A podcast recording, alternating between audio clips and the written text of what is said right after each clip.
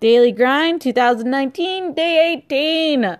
It's weird because I think part of me is still trapped in 2018. Like, I catch myself, and it's technically February 1st, and I'm writing eights. Like, what's going on?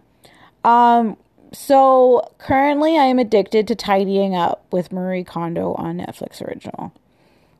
It is like so addicting where I watch it and I'm like, okay, my life's in order. And then I'm like, oh, my life's not in order. Then I go and do something small because, um, as you guys remember, I was talking about a couple months ago, I was really cleaning out my life. Ironically, then the show comes on Netflix. And so, in this process of cleaning up my life, you know, Facebook reminds you of stuff on this day.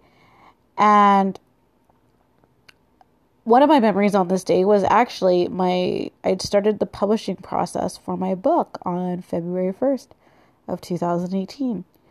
And it's insane how much my life has changed and how in some ways I've gotten more organized and in other ways I've become a hot mess.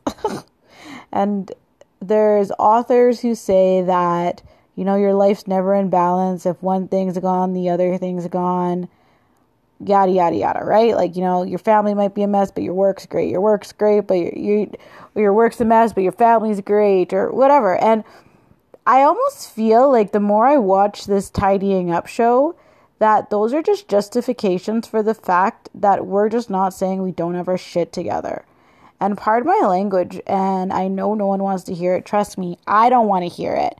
But I have a really good family member who loves telling me when my life's not together and she's had no problem telling me about that lately.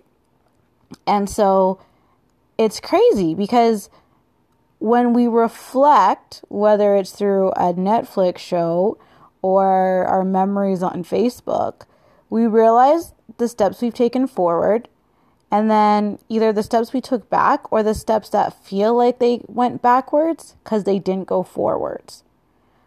So I really hope you get what I mean when I say that. Because let's say let's say our education's going really fast, right? It's we're getting there, we're climbing all those educational milestones, but we stopped working on our physical health and now we've stunted.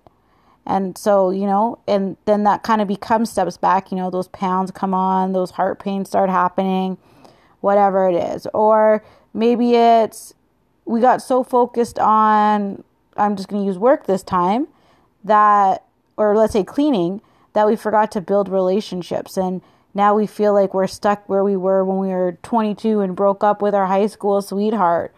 There's all these things that we do when we're on the purge of going merge, merge, purge, verge, whatever word we're going to use today of going forward that we forget that it's okay that we have to get it in order and we have to have those building blocks and we have to keep it simple. And so it really pains me to say this because if you guys know me well, I'm kind of a clutterer. But if where we live our life every day is in chaos, everything else is going to eventually be chaos. Or we're going to be stuck in this rubber band where when something starts to slingshot forward, something pulls it back. And it's up to us as individuals to break free of that kind of crap and just really push ourselves forward. And even if it has to be little steps, but everything's moving at the same time, that's better than these momentous steps and then being pulled back from that big step, like kind of like an arrow if that makes sense.